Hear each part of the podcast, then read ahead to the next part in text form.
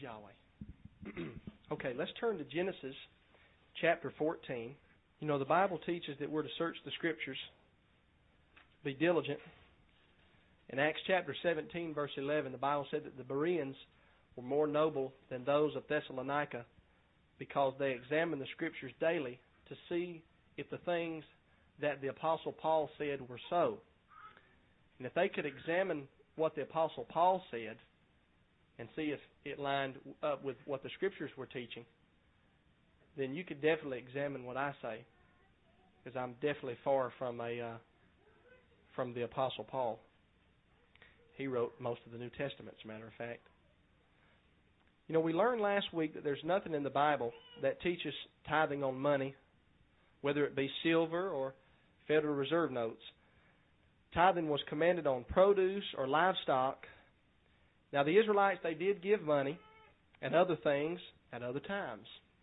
That's definitely provable. And they were commanded to give certain amounts of money at certain times, and we read those scriptures last week. They were commanded to give a half shekel one time. I believe it was in Exodus or Leviticus chapter 30. So they had money, a lot of it, but they were never commanded to give a tenth of their money or their wages. And we're going to go to Genesis 14, and we're going to talk about Abraham's tithe first. Then we're going to talk about Jacob's tithe. And then we're going to talk about the relationship between the Levitical priesthood and the tithe and the new covenant that we're under now. Genesis 14, verse 1. The Bible says, And it came to pass in the days of Amraphel, king of Shinar, Arioch, king of Ellasar, Chedorlaomer, king of Elam, and Tidal, king of the nations, that these made war with Bera, king of Sodom, and with Birsha, king of Gomorrah, Shinab, king of Admah, Shemeber, king of Zeboim, and the king of Bela, which is Zoar. All these were joined together in the vale of Siddim, which is the Salt Sea. Twelve years they served Chedorlaomer, and in the thirteenth year they rebelled. And in the fourteenth year came Chedorlaomer and the kings that were with him, and smote Rephaim in Ashtaroth, Karnaim, and Zuzim in Ham, and the Emims in Shaveh, Kiriathaim, and the Horites in their Mount Seir unto El Paran, which is by the wilderness. And they returned and came to En-Mishpat, which is Kadesh, and smote all the country of the Amalekites, and also the Amorites that dwelt in Hazezon Tamar. And there went out the king of Sodom, and the king of Gomorrah, and the king of Admah, and the king of Zeboim, and the king of Bela, the same as Zoar, and they joined battle with them in the vale of Siddim. So we're getting a picture here of a war. Verse 9 With Chedorlaomer, the king of Elam, and with Tidal, the king of the nations, and Amraphel king of Shinar, and Arioch king of Ellasar, four kings with five. And the vale of Siddim was full of slime pits, and the kings of Sodom and Gomorrah fled and fell there, and they that remained fled to the mountain. And they took all the goods of Sodom and Gomorrah, and all their victuals, and went their way. Now that was a lot of hard reading there, but I wanted to get the, the backdrop or the background. Here, King Chedorlaomer and company waged war on the cities of Sodom and Gomorrah. And we're familiar with Sodom and Gomorrah, with cities where homosexuality was rampant. Upon their victory, that is King Chedorlaomer's victory, verse 11 states that all the goods and, and all the victuals of Sodom and Gomorrah were taken as a spoil of war. And you know that many times in the Bible, when they would battle between nations, the nation that was victorious would take the goods as spoils or as plunder, as we'd say, and that's time and time again in the Bible. Verse 12 says, And they took Lot, Abram's brother's son, who dwelt in Sodom, and his goods, and departed. And so not only did they take the goods of Sodom and Gomorrah and the victuals, but they also took Lot and, and Lot's goods, and they left. Verse 13. And there came one that had escaped and told Abram the Hebrew, for he dwelt in the plain of Mamre the Amorite, brother of Eshcol and brother of Aner. And these were confederate with Abram. Now, this verse tells us that there was somebody that escaped from the battle and ran and told Abram, the Hebrew. And the man which brought the news, the Bible said he was confederate with Abram, which means he was Abram's ally. He was on his side. So he's coming, he's telling them, say, look, this is what has happened. Sodom and Gomorrah's goods have been taken, but I'll tell you something even worse. your nephew Lot. They took him, they kidnapped him. What does Abraham do? Verse 14. And when Abram heard that his brother was taken captive, he armed his trained servants born in his house, 318, and pursued them unto Dan. And he divided himself against them, he and his servants, by night, and smote them, and pursued them unto Hobah, which is on the left hand of Damascus. And he brought back all the goods, and also brought again his brother Lot, and his goods, and the women also, and the people. And so Abram hears what's going on. He takes 318 servants of his. He's a very rich man if he had 318 servants. They were trained. They went. They divided themselves up. They came upon Chedorlaomer and company by night. They got back all those spoils that had been taken from Sodom and Gomorrah. They got back Lot.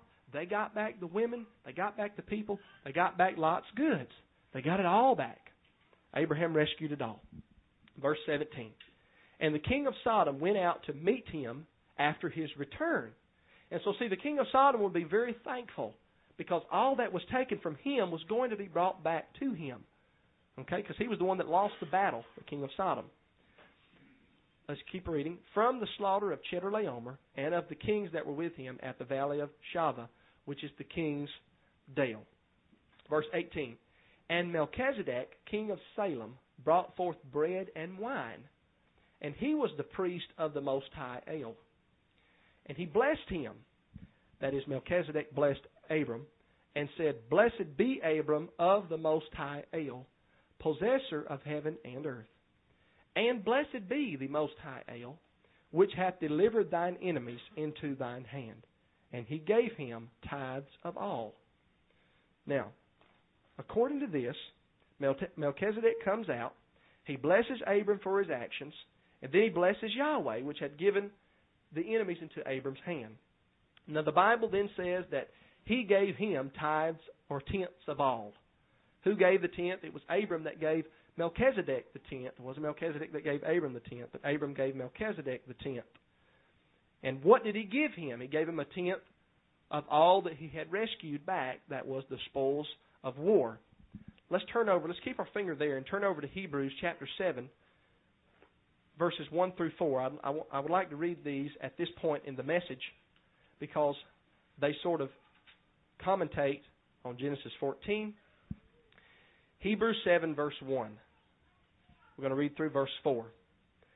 The Bible says, For this Melchizedek, king of Salem, priest of the Most High Elohim, who met Abraham returning from the slaughter of the kings and blessed him, to whom Abraham gave a tenth part of all, First being by interpretation king of righteousness, that is Melchizedek. That means Melch, uh, Melch is a form of king, Zedek a form of righteousness. And then it says, um, and after that also king of Salem, or Shalom, which is king of peace. Without father, without mother, without descent, having neither beginning of days nor end of life, but made like unto the Son of Elohim, abideth a priest continually. And that's a, that verse is of another subject. But going to verse 4, now consider how great this man was, speaking of Melchizedek, unto whom even the patriarch Abraham gave the tenth of the spoils. And so we see here in Hebrews 7 that it shows that it was definitely Abram that gave the tenth of the tithes to Melchizedek, and that the tithes were of the spoils of war that Abram had gotten back. Turning back to Genesis 14, we're going to pick it up at verse 21. Verse 21 says, And the king of Sodom said unto Abram, Give me the persons and take the goods to thyself. And so he's so thankful that he's just saying he wants his people. But Abram can keep all the goods, all the spoils. Because, you know, he went and got them himself.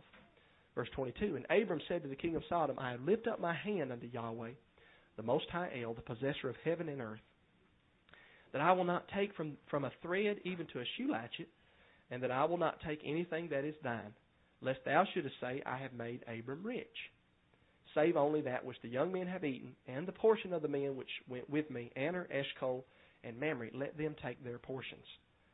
And so Abraham had made a vow to Yahweh that he wouldn't take anything that he had gotten. He was going to go ahead and give it all back to Sodom. But he did give a tenth unto Melchizedek. The only thing that he would take is what the young men that went with him had already eaten, and certain men's portions. The question is here in this passage concerning what we've been talking about is that was this a requirement of, of Abram or of Abraham? Obviously, his name was Abram before it became Abraham. Did Abraham have to give a tenth to Melchizedek? Why did Abraham tithe? Where did Abraham learn to tithe? And let's examine some of these. Number one, you know, we could assume that Abram was doing his normal practice of tithing, but you know, there's really nothing in the Bible that says that. That would just be our assumption if we if we said that. We should rather perform what what's known as exegesis, which means to extract the meaning of a text out of the text. Don't add anything into it, but take what's written and extract it out. Go by what's written. And when we read the passage for what it says, it causes us to understand that Abram was doing this because of his victory. He was thankful for the victory which Yahweh had caused him to have. And so when he got back, he decided, hey, I'm going to give tithes of all these spoils to Melchizedek. You know, there was no increase here at all, even though the word increase in relation to tithes has the meaning of produce, technically. But if we think of increase how it means in English, there was nothing that Abram increased on this. It was spoils of war.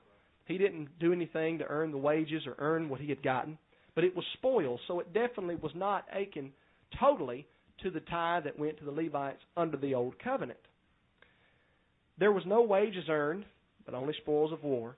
And this is the only instance mentioned in the Bible of Abram tithing. It's specified here in Genesis 14 and in Hebrews 7. Now, when we examine the fact that there were indeed laws of Yahweh that existed before Mount Sinai, and that's very, very easily to verify, is that laws of Yahweh were in existence before Mount Sinai or before the Old Covenant was established in Exodus chapter 19. But when we look at that, we find there, that there is a relationship between laws mentioned in Genesis and laws mentioned in Exodus. For instance, Abel gave the firstling of his flock in Genesis 4, verse 4. And the law of Moses commands firstlings of the flock to be given in Exodus 13, 12 through 13. Capital punishment for murder is mandated in Genesis chapter 9, verse 6. The law of Moses commands capital punishment for murder in Exodus 21, 12 through 14. So we see the relationship here between the patriarchal period and the Mosaic period. Number three, circumcision was on the eighth day in Genesis 17, 10 through 11. The law of Moses commands circumcision in Leviticus 12, 1 through 3. Then we go to Genesis 14 and we find that Abraham tithed on the spoils of war in Genesis 14, 1 through 20. But we go to the law of Moses and we find that the law of Moses does not command a tithe on spoils of war. And so we see that although there is, a, there is a relationship here between laws of the patriarchal period, the Mosaic period, there is not one with the tithe of Genesis 14 and the tithe of Leviticus 27, Deuteronomy 14, Numbers 18, Deuteronomy 12. Let's turn to Numbers chapter 31 and let's see exactly what Yahweh says about spoils of war. Because it wouldn't do me any good to just assume something, but rather go to the Bible and see what the Bible says about spoils of war. How are they to be handed out? How are they to be given? Numbers 31 will tell us. In Numbers 31, 1 through 4, it shows that the children of Israel were going to wage war with the Midianites because of the matter of Baal Peor, which took place in Numbers 25, with Phinehas, Cosbi, and Zimri, and the spear goes through them there at the door of the tabernacle. We've talked about that before. But not only does Numbers 31 tell us that they're going to wage war, but it also shows us what Yahweh commanded concerning the spoils of war. Now let's go to Numbers 31, verse 25. See, the Israelites won the battle when they battled against Midian. And therefore, when they won the battle, they took what? Plunder or spoils. What did Yahweh say to do with the spoils of war? Numbers 31, verse 25. It says, And Yahweh spake unto Moses, saying, Take the sum of the prey, or the spoils, that was taken, both of man and of beast, thou and Eleazar the priest, and the chief fathers of the congregation. So here Yahweh commands Moses to take the sum of the prey or the spoils of war, both of people and of animals. He's taking the sum, meaning adding it all up and seeing what all they brought in from the plunder. Verse 27 he says, and divide the prey into two parts. So they've got the plunder. he tells them to divide it into two parts. Picture this in your mind. Divide it this way between them that took the war upon them who went out to battle, and between all the congregation. So they divide the plunder. Half of it goes to all the people that waged the war in Israel. The other half goes to all the congregation of Israel. So keep this in mind. Verse 28. And levy a tribute unto Yahweh of the men of war which went out to battle. One soul of five hundred, both of persons and of beeves and of the donkeys and of the sheep. Take it of their half and give it unto Eleazar the priest for a heave offering of Yahweh. So here the Israelites were to take or levy a tribute unto Yahweh, or in other words, be taxed on their spoils of war. Nothing is mentioned about a tithe. There's no universal tithe law here, but rather a tribute or a taxation. Of the warriors, their half, they were to take one out of every 500 persons or animals and give it to a Levite, Eleazar the priest, as a heave offering to Yahweh. One out of 500 comes to 0.2%. Not 10%, but 0.2%. Not even 1%, but 0.2. One out of every 500. And so they give that to Eleazar the priest as a heave offering out of these spoils. Verse 30. And of the children of Israel's half, that is, now we've done satisfied ourselves here on the men of war. Now we're going to go over to the congregation with the other half. Verse 30. Thou shalt take one portion of fifty of the persons of the beeves, of the donkeys, and of the flocks, of all manner of beasts, and give them unto the Levites, which keep the charge of the tabernacle of Yahweh.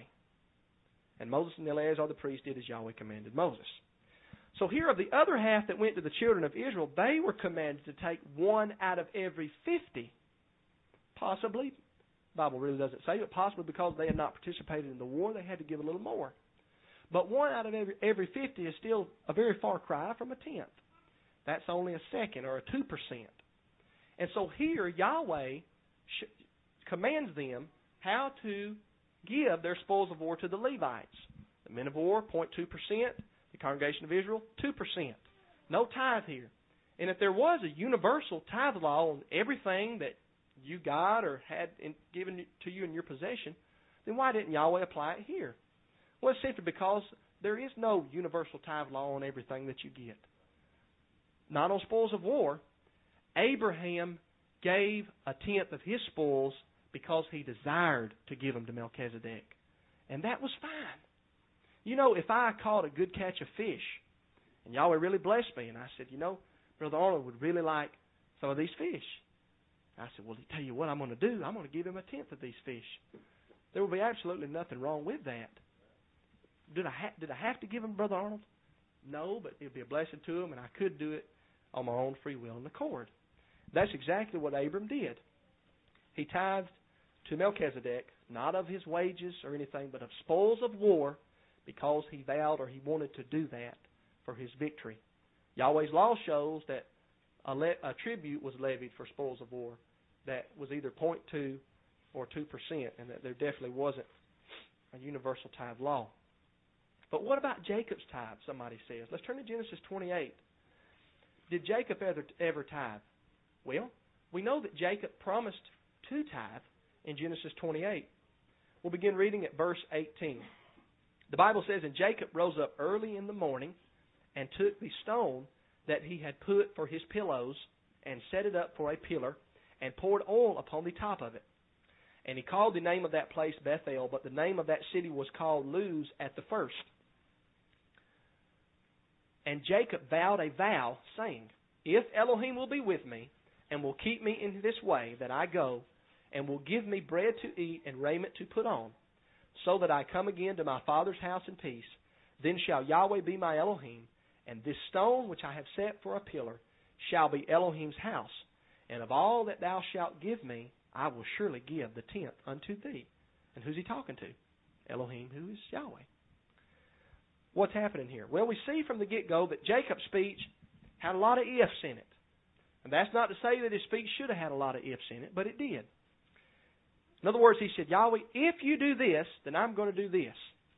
But should we take everything that Jacob said to be conditional? You know, Jacob said, If you do this, then you'll be my Elohim. But you know, Yahweh really should have been his Elohim, even if he didn't do what Jacob said. Brother Arnold got part of my message tonight about Job. You know, Yahweh was Job's Elohim even when he took away. Job said, Yahweh gave and Yahweh took away. But blessed be his name anyway. He's still my Elohim, and I'm not going to curse him. So Yahweh should have been Jacob's Elohim, whether Yahweh did what Jacob wanted him to do or not. Now, the idea about the stone, he said, I'm going to let this stone be uh, be a pillar, and it's going to be Elohim's house. That was most assuredly Jacob's idea. And I can see that this would be maybe a condition, you know, like if Yahweh, if you do this, then I'll let this stone be a pillar. I can understand that from Jacob. But what about the tenth? Was the tenth conditional? Should Jacob have tenths or tithes anyway, even if Yahweh didn't do what he was going to do? Well, with all the evidence that we have to go on, we can conclude one of two things about the tenth here. Either number one, the giving of the tenth of all by Jacob was voluntary and not commanded. Jacob decided he would give a tenth to Yahweh. Or, this is the one I lean to, or it's possible that verse 22 is a reference to the land that Yahweh would give Jacob and his descendants. Now you're going to say, well, I didn't read anything about land when we read that passage, Brother Matthew. But let's read just a few verses above where we read. Genesis 28, verse 10. And Jacob went out from Beersheba and went toward Haran, and he lighted upon a certain place and tarried there all night, because the sun was set, and took of the stones of that place, and put them for his pillows, and lay down in that place to sleep. And he dreamed, and behold, a ladder set upon the earth, and the top of it reached to heaven. And behold, the angels of Elohim ascended and descended on it. And behold, Yahweh stood above it and said, I am Yahweh Elohim of Abraham thy father, and the Elohim of Isaac. Listen to this. The land whereon thou liest, to thee will I give it, and to thy seed. And thy seed shall be as the dust of the earth, and thou shalt spread abroad to the west and to the east, and to the north and to the south. And in thee and in thy seed shall all the families of the earth be blessed. We'll stop right there. Now in verse 13, Yahweh says, The land whereon thou liest, to thee will I give it, and to thy seed. And in verse 22 it says, Jacob says, And of all that thou shalt give me, I will surely give the tenth to thee. And so one of two things is happening here. Either Jacob is voluntarily saying that he's going to give a tenth of all that Yahweh gives him, period, which wasn't required under uh, the law of Moses, or Jacob's making a reference to the land that Yahweh promised to give him and his seed, which was commanded to be tithed on in Leviticus 27, where he said, All the tithe of the land is holy to Yahweh. It's Yahweh's. And so, either way, Jacob's vow here does not contradict anything that the Bible teaches. His giving of a tenth was either a reference to the future tithe law of the Levites or to a personal vow given by him towards Almighty Yahweh. Both Abram's tithe and Jacob's tithe was definitely different than the tithe that was commanded by Yahweh in Numbers 18 or Leviticus 27. Simply just was not the same. You know, the Levitical priesthood were the ones that received the tithes under the Old Covenant. This was compensation for their work at the tabernacle and because they had no land inheritance amongst the children of Israel. We've seen the Bible's very clear on that. How does this apply to us today? Turn over to Hebrews chapter 7. We read verses 1 through 4 earlier in this message in Hebrews 7. But now we're going to read verses 4 through 10. And we're going to notice the following things from verses 4 through 10. Let's go there. Now consider how great this man was, speaking of Melchizedek, unto whom even the patriarch Abraham gave the tenth of the spoils. And verily, they that are of the sons of Levi who receive the office of the priesthood have a commandment to take tithes of the people according to the law. That is, of their brethren, though they come out of the loins of Abraham. Now, I want you to no- notice this that the sons of Levi are said to have a commandment according to the law to take tithes of their brethren. There's nothing stated about Melchizedek that he had a commandment according to the law or according to Yahweh to take tithes of Abram because there was none. Abram gave as he had purposed in his heart. Even though the Levites were descendants of Abraham's loins, we see the greatness of Melchizedek because Abraham tied to him. And we're going to see exactly what this greatness is here in a second. Verse 6 But he whose descent is not counted from them received tithes of Abraham and blessed him that had the promises. And so, see, Melchizedek's descent is not counted from Levi, but yet he received tithes from Abram, and he blessed Abram that had the promises. Verse 7 And without all contradiction, the less is blessed of the better. What this means is that Melchizedek, who blessed Abraham, was better than the Levite priests. That's what this is saying. Continuing on, verse 8 And here men that die receive tithes, but there he receiveth them of whom it is witnessed that he liveth. In the sense of, in the case of the tithe to Levi, they died. They received tithes, but when they got old, they died, and they couldn't receive tithes anymore. But of Melchizedek, it was witnessed that he liveth. Okay? That's showing his greatness over Levi. Verse 9. And as I may so say, Levi also, who receiveth tithes, paid tithes in Abraham. For he was yet in the loins of his father when Melchizedek met him. What they're saying is, in a sense, Levi paid tithes to Melchizedek because he was in Abraham's bosom or Abraham's loins. Abraham was their ancestor at a point in time. And so Levi, in a sense, paid tithes to Melchizedek.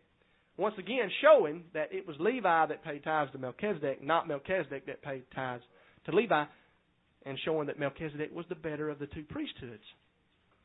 Verse 11. For he was, uh, excuse me, if therefore perfection were by the Levitical priesthood, for under it the people received the law, what further need was there that another priest should rise after the order of Melchizedek, and not be called after the order of Aaron? Now that's a rhetorical question. What he's saying here is that perfection was not by the Levitical priesthood, because there arose another priest. Who are we talking about? We're talking about the Messiah. And he didn't arise after the order of Levi, but he arose after the order of Melchizedek. That's what he's saying. Verse 12. For the priesthood being changed, there is made of necessity a change also of the law. For he of whom these things are spoken pertaineth to another tribe, of which no man gave attendance at the altar. Now, this is not talking as some preachers would probably like to have it, that now we don't ha- don't tithe to Levi, but now we tithe to Melchizedek, and guess what? Us preachers are the Melchizedek priesthood. That's what they say. There's no Bible for that. We'll get to that in a second. But they claim that they're the Melchizedek priesthood now. They've got to get all the 10%. They demand 10% from the followers. That's simply not in the Bible. It's not there. You won't find it. The, the change in the law that's spoken of here is there's a change in the priesthood. Why is there a change in the priesthood? Because another high priest rose after the order of Melchizedek. Why does there have to be a change in the law? Well, because when you trace the Messiah's genealogy, he doesn't go back to Levi. He goes back to Judah. And so say that's a necessary inference. There has to be a change in the law because this high priest is from Judah, not Levi. It's because the priesthood's been changed, there is of necessity a change also of the law. And so that law, or we could say the law, has been changed. Of course, we've talked about this before, and people try to jump the gun into conclusions on this passage, but the context shows what law he's talking about here. Verse 14 For it is evident or obvious that our master sprang out of Judah, of which tribe Moses spake nothing concerning the priesthood.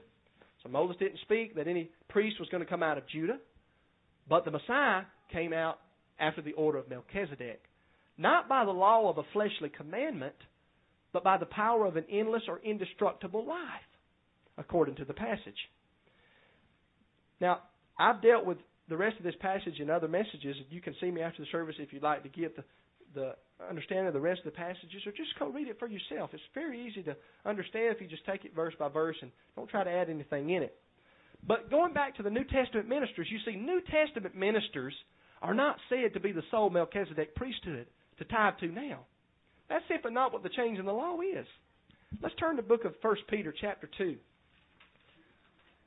We're going to be, begin reading at verse 5, and we're going to see who the, who the priesthood is today. It's not just the ministers. It's not just the preachers the pastors or the elders. We're going to see who the priesthood is today. 1 Peter 2, verse 5. The Bible says, Ye also, as living stones, are built up a spiritual house and holy priesthood to offer up spiritual sacrifices acceptable to Yahweh by Yahweh Shua the Messiah. Wherefore also it is contained in Scripture, Behold, I lay in Zion a chief cornerstone, elect, precious, and he that believeth on him shall not be confounded. Unto you therefore which believe he is precious. But unto them which be disobedient, the stone which the builders disallowed, the same is made the head of the corner, and a stone of stumbling and a rock of offense. Even to them which stumble at the word, being disobedient, whereunto also they were appointed. But ye are a chosen generation, a royal priesthood, a holy nation, a peculiar people, that ye should show forth the praises of him who hath called you out of darkness into his marvelous light, which in time past were not a people, but are now the people of Yahweh, which had not obtained mercy, but now have obtained mercy. Peter is writing to the elect according to the foreknowledge of Yahweh, according to 1 Peter chapter 1, verses 1 through 2. He was speaking to all new covenant believers that had the faith in the blood of the Messiah for the atonement for their sin. They were the holy priesthood, the chosen generation, the peculiar people. It wasn't just something that a preacher or a pastor or an elder obtained. As a matter of fact, there is only one priest other than Melchizedek himself that is after the order of Melchizedek. And that's the high priest that mediates at the right hand of the Father in the heavens in this day and time, pleading our case and our causes before the Father. That's the Messiah, the very Son, only begotten of Almighty Yahweh. He's the high priest after the order of Melchizedek. Not Matthew Jansen, not preachers today. Us as believers are a priesthood, but we're not after the order of Melchizedek. Not a preacher on this earth can say that he deserves to have tithes paid to him, demand it, because he's a Melchizedek priest. Because he's not. He's a preacher. That's great. That's fine. The Bible talks about preachers and pastors. I'm not against them at all. But he's not a Melchizedek priest. And he also has no right to demand a tithe or a 10% of somebody's wages every week to, to go to him. It's not to be done. We're not under the Levitical priesthood now. We're not under that priesthood anymore. That's what the Bible says. Therefore, any law that specifically was entwined with the Levitical priesthood has also been changed. Because there were laws for, for the priesthood that only the priesthood could do. We've been over this. What was a law that was applicable to the priesthood? It was one of, the tithing law was one of them. We're not under that law. That has been changed with the priesthood. That's what the Bible teaches. Now we are to instead now, under the new covenant, to give as Yahweh has prospered us, not grudgingly nor of necessity, to one, true ministers of the good news, two, the true ministry in general, and three, to the poor, the widows, indeed, the fatherless, etc. You know, the Apostle Paul had ample chance to try to teach that tithes now went to preachers. But you know he never did that? Do you know what scripture Paul quoted when he was proving that ministers under the new covenant could receive material things from the people. He didn't say, for the law of Moses says, you have a commandment to take tithes. He didn't go to that scripture. He said, for it is written in the law of Moses, thou shalt not muzzle the mouth of the ox that treadeth out the grain. That's the scripture he went to. He could have went to the Numbers 18 tithe scripture, but he didn't. He went to Deuteronomy 25 verse 4 about the ox. And that scripture's true. In 1 Timothy 5 verse 17 through 18, Paul also went to Luke 10 and 7, where the Messiah said, Eat and drink such things as they offer, for a laborer is worthy of his hire. Did the Messiah take tithes? No, he did not. Matter of fact, he lived under the old covenant most of his life, and so he had no right to take tithes. He was from Judah, not Levi. Were there were there new covenant believers tithing to the Levitical priesthood probably after the Messiah? I would say yeah up until 70 AD when the temple was destroyed, but it was still given in accordance to the law to the tribe of Levi. Now, as far as the festivals are concerned, I believe that we should still save up for the festivals in order to supply ourselves with the proper food and drink that we need to have a blessed time. And when you think about it, this is exactly what Israel would have done for Passover and Pentecost, because we covered that the tithe was only brought at tabernacles. And so they had to have saved up to make the trip and to have a prosperous or blessed time at Passover and Pentecost. But things weren't available to tithe on until Tabernacles fully. So that's when they brought it to Jerusalem. And so we would do like they do, they did at Passover and Pentecost to just save up for the festivals. And we should also give to the ministry, to the widows indeed. But not it's not a tithe, it's not it's not a tithe, it's a giving. You know, in Revelation chapter twenty, verse twelve, I was this scripture come to my mind today as I was talking to Brother Arnold on the phone. We was talking about something else. But in Revelation chapter 20, verse 12, and myself and Brother Randy's talked about this this past week. You know, the Bible teaches that we will be judged by the things written in the books. The Bible said that the books were open, and there's a specific people he has in mind there, but we're all going to be judged by the things written in the books. He said the books were opened, and then another book was opened, which is the book of life. And they were judged by the things written in the books. You know, if it's not written in the books, you won't be judged by it. You'll be judged by what's written in the books. I was going to say, he said, Look, I told you that I, when I come back, I was going to destroy everybody that ate swine's flesh. It's right there written in Isaiah 66, 15 through 17. That's written. He's going to say, why, why, did, why didn't you do that? You ought to known that it wasn't done away with. I said I was going to destroy you when I come back. We will not be judged by church history. We will not be judged by Jewish history. We will not be judged by tradition. We'll be judged by what's written in the books. He's going to open them up and he's going to say, Look, did your life line up with this Bible? That's what you'll be judged by. And according to the Bible, there's nothing that teaches that we have to tithe to ministers today. Do we have to give to them? I believe we do. True ones. True ones.